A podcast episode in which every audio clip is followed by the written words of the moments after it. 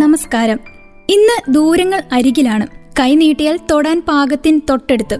അതുകൊണ്ട് തന്നെ യാത്രകൾ ഇപ്പോൾ നമുക്ക് വലിയ ഭാരങ്ങളോ സംഘർഷണങ്ങളോ സമ്മാനിക്കുന്നില്ല. പക്ഷേ ഇന്നത്തേതുപോലെ സൗകര്യങ്ങൾ ഒന്നുമില്ലാതിരുന്ന നാൽപ്പതുകളിലും അൻപതുകളിലും മറ്റും യാത്ര അത്ര എളുപ്പവുമായിരുന്നില്ല. എളുപ്പമാകാതിരുന്ന ഈ യാത്രകളെ എളുപ്പമാക്കി തീർത്ത വ്യക്തിയായിരുന്നു എസ് കെ പൊറ്റക്കാട്. മലയാളി മനസ്സിൽ കോരിയിട്ട എസ് കെ എന്ന ശങ്കരൻകുട്ടി കുഞ്ഞിരാമൻ പൊറ്റക്കാടിന്റെ സ്മരണകൾക്ക് മുൻപിൽ പ്രണമിച്ചുകൊണ്ട് കാഴ്ചയുടെ കാണാപ്പുറങ്ങൾ തേടിയലഞ്ഞ പരദേശി എന്ന പ്രത്യേക പരിപാടിയിലേക്ക് എല്ലാ പ്രിയ ശ്രോതാക്കൾക്കും സ്വാഗതം. നിങ്ങളോടൊപ്പം ഞാൻ കീർത്തി. സാഹിത്യത്തെ യാത്രകളോടും യാത്രകളെ സാഹിത്യത്തോടും ചേർത്തു നിർത്തിയ എഴുത്തുകാരൻ. യാത്രകളുടെ ഹൃദയതാളമായിരുന്നു എസ് കെയുടെ സമ്പാദ്യം. നിലയ്ക്കാത്ത വരികൾ കൊണ്ട് ജീവിതത്തെ സമൃദ്ധമായി കൊണ്ടാടിയ ആൾ. കപ്പലിൽ കയറി കാപ്പിരികളുടെ നാട്ടിലേക്കും കാൽനടയായി കോഴിക്കോട്ടെ തെരുവുകളിലേക്കും സഞ്ചരിച്ച മഹാനായ സാഹിത്യകാരനായിരുന്നു എസ് കെ പൊറ്റക്കാട് ടെലിവിഷൻ പ്രചാരത്തിൽ വരുന്നതിനു മുൻപ് ലോകമെന്നാൽ ഭൂപടത്തിൽ കാണുന്നതിനുമപ്പുറം ഭാവനയിൽ പോലും കാണുവാൻ കഴിയാതിരുന്ന ഒരു കാലമുണ്ടായിരുന്നു. കപ്പൽ കയറി ലോകസഞ്ചാരം നടത്തുക ഏവർക്കും സാധ്യവുമല്ല. അക്കാലത്താണ് ഒരാൾ മലയാള നാട്ടിൽ നിന്ന് ലോകം കാണുവാനിറങ്ങുകയും വൈവിധ്യമാർന്ന മാനവികതയെക്കുറിച്ചും അതിൽ താൻ കണ്ട ഏകാന്തതയെക്കുറിച്ചുമെല്ലാം സവിസ്തരം എഴുതുകയും ചെയ്തിരുന്നു. ആയിരത്തി തൊള്ളായിരത്തി നാൽപ്പത്തി ഒൻപതിൽ കപ്പൽ മാർഗം തന്റെ ആദ്യത്തെ വിദേശയാത്ര നടത്തിയ ആ മലയാളിയുടെ പേരാണ് എസ് കെ പൊറ്റക്കാട്. കാഴ്ചകളുടെ കാണാപ്പുറങ്ങൾ വായനയിലൂടെ നമ്മളിൽ എത്തിച്ചു. ശങ്കരൻകുട്ടി കുഞ്ഞിരാമൻ പൊറ്റക്കാട്ട് എന്ന എസ് കെ പൊറ്റക്കാട്ട് ആയിരത്തി തൊള്ളായിരത്തി പതിമൂന്ന് മാർച്ച് പതിനാലിന് കോഴിക്കോട് ജനിച്ചു. ആയിരത്തി തൊള്ളായിരത്തി നാൽപ്പത്തി ഒൻപതിൽ കപ്പൽ മാർഗം തന്റെ ആദ്യത്തെ വിദേശയാത്ര നടത്തിയ ആ മലയാളിയുടെ പേരാണ് എസ് കെ പൊറ്റക്കാട്. കാഴ്ചകളുടെ കാണാപ്പുറങ്ങൾ വായനയിലൂടെ നമ്മളിൽ എത്തിച്ചു. ശങ്കരൻകുട്ടി കുഞ്ഞിരാമൻ പൊറ്റക്കാട് എന്ന എസ് കെ പൊറ്റക്കാട് ആയിരത്തി തൊള്ളായിരത്തി പതിമൂന്ന് മാർച്ച് പതിനാലിന് കോഴിക്കോട് ജനിച്ചു. പിതാവ് കുഞ്ഞിരാമൻ മാതാവ് കിട്ടൂലി. വിദ്യാഭ്യാസം പൂർത്തിയാക്കിയ ശേഷം പൊറ്റക്കാട് ആയിരത്തി തൊള്ളായിരത്തി മുപ്പത്തിയാറ് മുതൽ ആയിരത്തി തൊള്ളായിരത്തി മുപ്പത്തി ഒൻപത് വരെ ഗുജറാത്തി സ്കൂളിൽ അധ്യാപകനായി ജോലി നോക്കി. ആയിരത്തി തൊള്ളായിരത്തി മുപ്പത്തി ഒൻപതിൽ ജോലി രാജിവെച്ചത് ത്രിപുര കോൺഗ്രസിൽ പങ്കെടുക്കുവാൻ വേണ്ടിയായിരുന്നു. പിന്നീട് ബോംബെയിലെത്തിയ അദ്ദേഹം വിവിധ ജോലികളിൽ കുറെ കാലം ഏർപ്പെട്ടു. കാശ്മീരിലും മറ്റിടങ്ങളിലും യാത്രകൾ ചെയ്തു. ആയിരത്തി തൊള്ളായിരത്തി നാൽപ്പത്തി ഒൻപതിലായിരുന്നു ആദ്യ വിദേശയാത്ര. യൂറോപ്പ് ആഫ്രിക്ക അമേരിക്ക ദക്ഷിണേന്ത്യ പൂർവേഷ്യ എന്നിവിടങ്ങളിലെ മിക്ക രാജ്യങ്ങളിലും ഒരുപാട് തവണ സഞ്ചരിക്കുകയും അവിടുത്തെ സാമാന്യ ജനങ്ങളുമായി ഇടപെടുകയും ചെയ്തു. നേപ്പാൾ യാത്ര കാപ്പിരികളുടെ നാട്ടിൽ സിംഹഭൂമി Nile diary London notebook Indonesian diary പാതിര സൂര്യന്റെ നാട്ടിൽ ബോഹീമിയൻ ചിത്രങ്ങൾ ബാലിദ്വീപ് എന്നിവ ഈ യാത്രയുടെ ഫലമായി മലയാള ഭാഷയ്ക്ക് എസ് കെ പൊറ്റക്കാടിൽ നിന്നും ലഭിച്ച ഈടുറ്റ സഞ്ചാര കൃതികളാണ് അന്നുവരെ മലയാളികൾക്ക് അപരിചിതമായിരുന്ന ഭൂമികകളെ അതീവ സുന്ദരമായ ഭാഷയിൽ ലളിതമായി ദൃശ്യമികവോടെ അവതരിപ്പിക്കുന്നതിൽ എസ് കെ മുൻപന്തിയിലായിരുന്നു. അദ്ദേഹത്തിന്റെ നോവലുകൾ പോലും ഒരു തരത്തിൽ പറഞ്ഞാൽ യാത്രാ വിവരണം കൂടിയായിരുന്നു. വിഷകന്യക എന്ന നോവൽ തന്നെ അതിനുദാഹരണമാണ്. മധ്യ തിരുവിതാംകൂറിൽ നിന്ന് മലബാറിന്റെ മണ്ണിലേക്ക് പുതിയ സ്വപ്നങ്ങളും ആഗ്രഹങ്ങളുമായി കുടിയേറി വരുന്ന ഒരു ജനതയുടെ അതിജീവനത്തിന്റെയും കീഴടങ്ങലിന്റെയും കഥയാണ് അതെങ്കിലും അതിനുമപ്പുറം ഒരു കാലത്തെയും ദേശത്തെയും അദ്ദേഹം അതിൽ മനോഹരമായി വർണിക്കുന്നുമുണ്ട്. ഒരു ദേശത്തിന്റെ കഥയും ഇതുപോലെ തന്നെ. മറ്റെല്ലാ വിശേഷണങ്ങൾക്കപ്പുറം എസ് കെ യാത്രയുടെ മനുഷ്യനായിരുന്നു എന്നതായിരുന്നു സത്യം. ആ ജീവചരിത്രം നമ്മോട് പറയുന്നതും അതാണ്. അവസാനിക്കാത്ത പ്രാർത്ഥനയാണ് ജീവിതമെന്ന് ബഷീർ പറയുമ്പോൾ അവസാനിക്കാത്ത യാത്രയാണ് ജീവിതമെന്ന് എസ് കെ തിരുത്തി എഴുതുകയായിരുന്നു അദ്ദേഹത്തിന്റെ സഞ്ചാരത്തിലൂടെ. കാപ്പിരികളുടെ നാട്ടിലെയും ക്ലിയോപാട്രയുടെ ദേശത്തെയും സിംഹഭൂമിയുടെയും കഥകൾ മലയാളി അറിഞ്ഞു തുടങ്ങിയത് എസ് കെയിലൂടെയായിരുന്നു മൂന്ന് ഭൂഖണ്ഡങ്ങൾ ചുറ്റി സഞ്ചരിച്ച് കണ്ട കാഴ്ചകൾ രണ്ടായിരത്തി എഴുന്നൂറ് പുറങ്ങളിലായി എസ് കെ പൊറ്റക്കാട് എഴുതി തീർത്തു. കേരളക്കാർ ലോകത്തെ അറിഞ്ഞു തുടങ്ങിയത് എസ് കെയുടെ കഥകളിലൂടെയായിരുന്നു എന്ന് പറയുന്നതാവും കൂടുതൽ ശരി. എസ് കെ പൊറ്റക്കാടിനെ ലോകസഞ്ചാരി എന്ന് വിളിക്കുന്നതാവും ഉചിതം. ലോകസഞ്ചാരിയായ എഴുത്തുകാരനായിരുന്നു അദ്ദേഹം. കണ്ട കാര്യങ്ങൾ മനോഹരമായ ഭാഷയിൽ രേഖപ്പെടുത്തി മലയാളത്തിന് സമ്മാനിച്ച എസ് കെ ഇന്നും മലയാളികളുടെ മനസ്സിൽ ജീവിച്ചിരിക്കുന്നത് അദ്ദേഹത്തിന്റെ ജീവസുറ്റ സാഹിത്യങ്ങളിലൂടെയാണ്. ചങ്ങമ്പുഴിയുടെ രമണൻ പുറത്തിറങ്ങിയപ്പോൾ കേരളത്തിലൊരു കോലിളക്കം തന്നെയുണ്ടായി രമണന്റെ ഓരോ കോപ്പിയും അച്ചടിച്ചു കഴിയുമ്പോഴേക്കും തന്നെ അത് വറ്റി വീഴുന്ന അവസ്ഥ.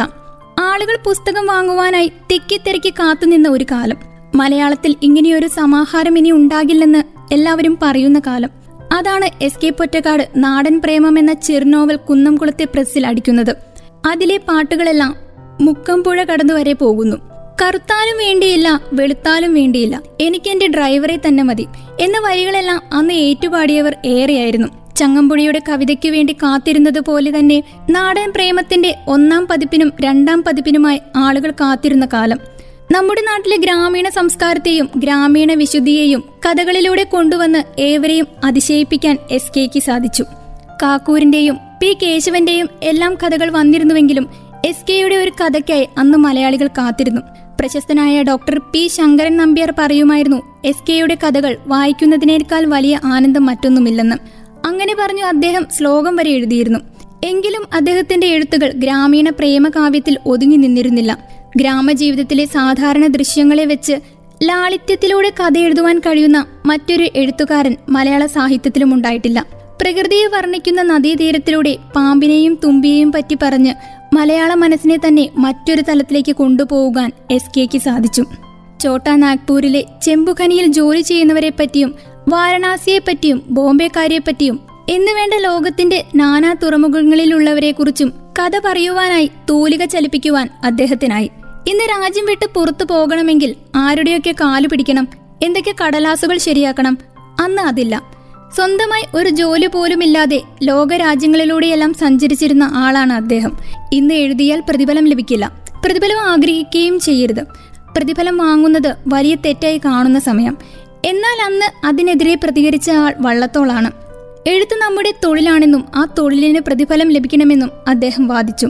എഴുതുന്ന വസ്തുവിന് വിലയുണ്ട്. കഥയ്ക്ക് വായനക്കാരുണ്ടെന്ന് സ്ഥാപിച്ചത് എസ് കെ ആയിരുന്നു. കത്തിടപാടുകളിലൂടെ ആതിഥേയരെ കണ്ടെത്തി ദേശം മുഴുവൻ സഞ്ചരിച്ച് അത് യാത്രക്കുറിപ്പ് ആക്കുകയായിരുന്നു അദ്ദേഹത്തിന്റെ ജോലി. യാത്രയിൽ കാണുന്ന എന്തിനെയെങ്കിലും കുറിച്ച് എസ് കെ കുറിപ്പെഴുതും. അത് അദ്ദേഹത്തിന്റെ സ്വഭാവമായിരുന്നു. പത്രങ്ങളിലെ വിചിത്രമായ വാർത്തകൾ വെട്ടിവെച്ച് സൂക്ഷിക്കുകയും അത് പിന്നീട് എന്തെങ്കിലും ആവശ്യത്തിനായി അവ എടുത്തു നോക്കുകയും ചെയ്യും. ആദ്യകാലത്ത് എസ് കെ പൊറ്റക്കാട് കവിയായിരുന്നു. പഠിക്കുന്ന കാലത്ത് കവിതാ മത്സരങ്ങളിൽ പങ്കെടുക്കുകയും കവിതാ രചനയിൽ മുഴുകുകയും ചെയ്തിരുന്നു. അദ്ദേഹത്തിന്റെ ജീവിതത്തിന്റെ ഭാഗമായിരുന്നു കവിത. പിന്നീടാണ് അദ്ദേഹം കഥകളിലേക്കും നോവലുകളിലേക്കും വരുന്നത്. ജീവിതത്തിൽ ഇങ്ങനെയും അവസ്ഥകളുണ്ടല്ലോ എന്ന് ചിന്തിച്ചു പോകുന്ന കഥകളായിരുന്നു എസ് കെയുടേത്. ഒരു തെരുവിൽ നിന്ന് ഇത്രയും കഥകൾ ഉണ്ടാക്കിയെടുക്കുവാൻ കഴിയുമോ എന്ന് പലപ്പോഴും വായനക്കാരെ തോന്നിപ്പിക്കും വിധമായിരുന്നു അദ്ദേഹത്തിന്റെ രചനകൾ. അജ്ഞാത ജീവികളുടെ കഥകൾ അതിനപ്പുറം ഗ്രാമത്തിന്റെ കഥകൾ ഓരോ ദിവസവും പുതിയ പുതിയ ജീവിതത്തെ കണ്ടെടുക്കുകയായിരുന്നു എസ് കെ പൊറ്റക്കാടി എന്ന കഥാകാരൻ. എസ് കെയുടെ ഓരോ യാത്രാ വിവരണങ്ങൾ വായിക്കുമ്പോഴും വായനക്കാരന് അതിന്റെ പിൻദൃശ്യങ്ങൾ മനസ്സിൽ തെളിയും. അന്തകന്റെ തൊട്ടി പ്രാന്തൻ നായയുമെല്ലാം മനസ്സിൽ വിസ്മയ കാഴ്ചകളായി നിലനിൽക്കുന്നുണ്ട്. ഓരോ യാത്രയും ഓരോ ജീവിതമായിരുന്നു എസ് കെക്ക്. ഇന്ന് ലോകം മുഴുവൻ ചുറ്റിക്കറങ്ങാൻ വിമാനമുണ്ട്. മറ്റു സംവിധാനങ്ങളുമുണ്ട്. അതൊന്നുമില്ലാതിരുന്ന കാലത്ത് കപ്പലിൽ പോയി കഥകൾ കണ്ടെത്തി അത് വായനക്കാരിലെത്തിച്ച മലയാള സാഹിത്യകാരനായിരുന്നു എസ് കെ. താൻ സഞ്ചരിക്കുന്ന സ്ഥലവും അവിടുത്തെ സംസ്കാരവും രാഷ്ട്രീയവും ഭൂപ്രകൃതിയുമെല്ലാം എസ് കെ വിവരിക്കുന്നുണ്ട്. കബീന എന്ന ചെറു നോവലിന്റെ പശ്ചാത്തലം ആഫ്രിക്കയാണ്. വടക്കൻ മലബാറുകാരനായ കുമാർ എന്ന പോലീസ് ഇൻസ്പെക്ടറുടെ ജീവിതത്തെ തുടർന്നാണ് നോവൽ പുരോഗമിക്കുന്നത്. ഇരുണ്ട ഭൂമി എന്നറിയപ്പെടുന്ന ആഫ്രിക്കയുടെ തുടിപ്പും ഗന്ധവും നോവലിൽ വിവരിക്കുന്നുണ്ട്. പൊറ്റക്കാടിനെ വായിച്ചു തുടങ്ങുന്നവർക്ക് തീർച്ചയായും തിരഞ്ഞെടുക്കാവുന്ന പുസ്തകമാണ് കബീന. മലയാള സാഹിത്യത്തിൽ മാത്രമല്ല രാഷ്ട്രീയത്തിലും എസ് കെ മികവ് പുലർത്തിയിരുന്നു. ആയിരത്തി തൊള്ളായിരത്തി അറുപത്തിരണ്ടിലെ ലോക്സഭാ തിരഞ്ഞെടുപ്പിൽ രണ്ട് സാഹിത്യ പ്രതിഭകളുടെ ഏറ്റുമുട്ടലിലാണ് തലശ്ശേരി സാക്ഷിയായത്. സി പി ഐയുടെ സ്വതന്ത്ര സ്ഥാനാർത്ഥിയായി എസ് കെ പൊറ്റക്കാടും കോൺഗ്രസ് സ്ഥാനാർത്ഥിയായി കെ ടി സുകുമാരൻ എന്ന സാക്ഷാൽ സുകുമാർ അഴീക്കോടുമാണ് ഏറ്റുമുട്ടിയത്. അറുപത്തിനാലായിരത്തി തൊള്ളായിരത്തി അൻപത് വോട്ടിന് ജയം പൊറ്റക്കാടിനൊപ്പമായിരുന്നു പിന്നീട് രണ്ടുപേരും തിരഞ്ഞെടുപ്പ് രംഗം വിട്ടൊഴിഞ്ഞു. ഇതിനു മുൻപ് നടന്ന തിരഞ്ഞെടുപ്പിൽ തലശ്ശേരി ലോക്സഭാ മണ്ഡലത്തിൽ മത്സരിച്ച എസ് കെ പൊറ്റക്കാട് കോൺഗ്രസിന്റെ ജീനചന്ദ്രനോട് ആയിരത്തി മുന്നൂറ്റി എൺപത്തിരണ്ട് വോട്ടിന് തോറ്റിരുന്നു. തിരഞ്ഞെടുപ്പുകളിലൂടെ ലോക്സഭയിലെത്തിയ അപൂർവം സാഹിത്യകാരന്മാരിൽ ഒരാളായിരുന്നു പൊറ്റക്കാട്.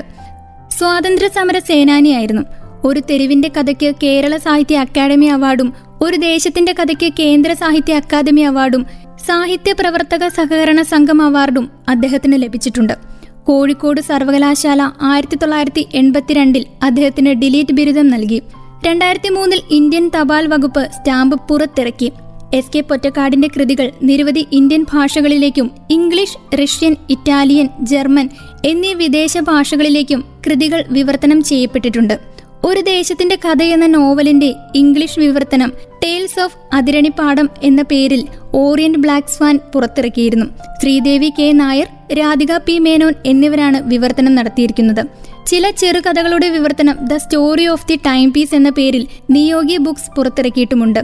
അദ്ദേഹത്തിന്റെ അൻപതോളം കൃതികൾ സുബയ്യ രാജശേഖർ തമിഴിലേക്ക് മൊഴിമാറ്റി പുറത്തിറക്കിയിട്ടുമുണ്ട്. എസ് കെയുടെ ആത്മകഥയാണ് എന്റെ വഴിയമ്പലങ്ങൾ. അദ്ദേഹത്തിന്റെ നർമ്മലേഖനങ്ങളായിരുന്നു പൊന്തക്കാടുകൾ ഗദ്യമേഖല എന്നിവ. അദ്ദേഹത്തിന്റെ കൃതികളായ നാടൻ പ്രേമം മൂടുപടം പുള്ളിമാൻ ഞാവൽ പഴങ്ങൾ എന്നിവ സിനിമയാക്കിയിട്ടുമുണ്ട്. എളുപ്പമാകാതിരുന്ന ഈ യാത്രകളെ എളുപ്പമാക്കി തീർത്ത വ്യക്തിയായിരുന്നു എസ് കെ പൊറ്റക്കാട്. ചന്ദ്രകാന്തത്തിന്റെ തിരുമുറ്റത്ത് നിന്ന് പടിയിറങ്ങിപ്പോയവർ എസ് കെ പൊറ്റക്കാടിനെ വീണ്ടും വീണ്ടും ഓർത്തെടുക്കുന്നത് എസ് കെ പൊറ്റക്കാട് ആ ചന്ദ്രകാന്തം ആ മിഠായി തെരുവുകളിലൂടെയും മാരാഞ്ചിര മൈതാനത്തിലൂടെ പുഞ്ചിരി തൂകി നിൽക്കുന്ന ആ പ്രതിമാ ചിത്രം ഇതെല്ലാം അദ്ദേഹത്തിന്റെ ബാഹ്യമാത്രകളിലുള്ള സ്മാരകങ്ങളാണ്. അതിനും അതീതമായ വലിയ സ്മാരകം തന്റെ കഥാനുഭവങ്ങളിലൂടെ അനുഭവ കഥകളിലൂടെ അദ്ദേഹം മലയാളി മനസ്സുകൾക്ക് പകർന്നു നൽകിയിരുന്നു. അതിനെ അതിഭവിക്കുന്ന ഈ സഞ്ചാരപാതയെ അനുഭവത്തിന്റെ സഞ്ചാരപാത കൊണ്ട് ഭാഷയെ ഒരു വായന സമൂഹത്തെ സമ്പന്നമാക്കുവാനുള്ള ഒരു സമർപ്പണത്തിന്റെ സ്മാരക സ്തൂപം മലയാളികൾ എസ് കെ പൊറ്റക്കാടിന് നൽകേണ്ട സമയം വൈകിയിരിക്കുന്നു. കാഴ്ചയുടെ കാണാപ്പുറങ്ങൾ തേടിയലഞ്ഞ പരദേശി എന്ന പ്രത്യേക പരിപാടി ഇവിടെ പൂർണമാകുന്നു. ഇത്രയും നേരം കൂടെ ഉണ്ടായിരുന്നത് ഞാൻ കീർത്തി. തുടർന്നും കേട്ടുകൊണ്ടേയിരിക്കൂ radio Mangalam ninety one point two. നാടിനൊപ്പം നേരിനൊപ്പം.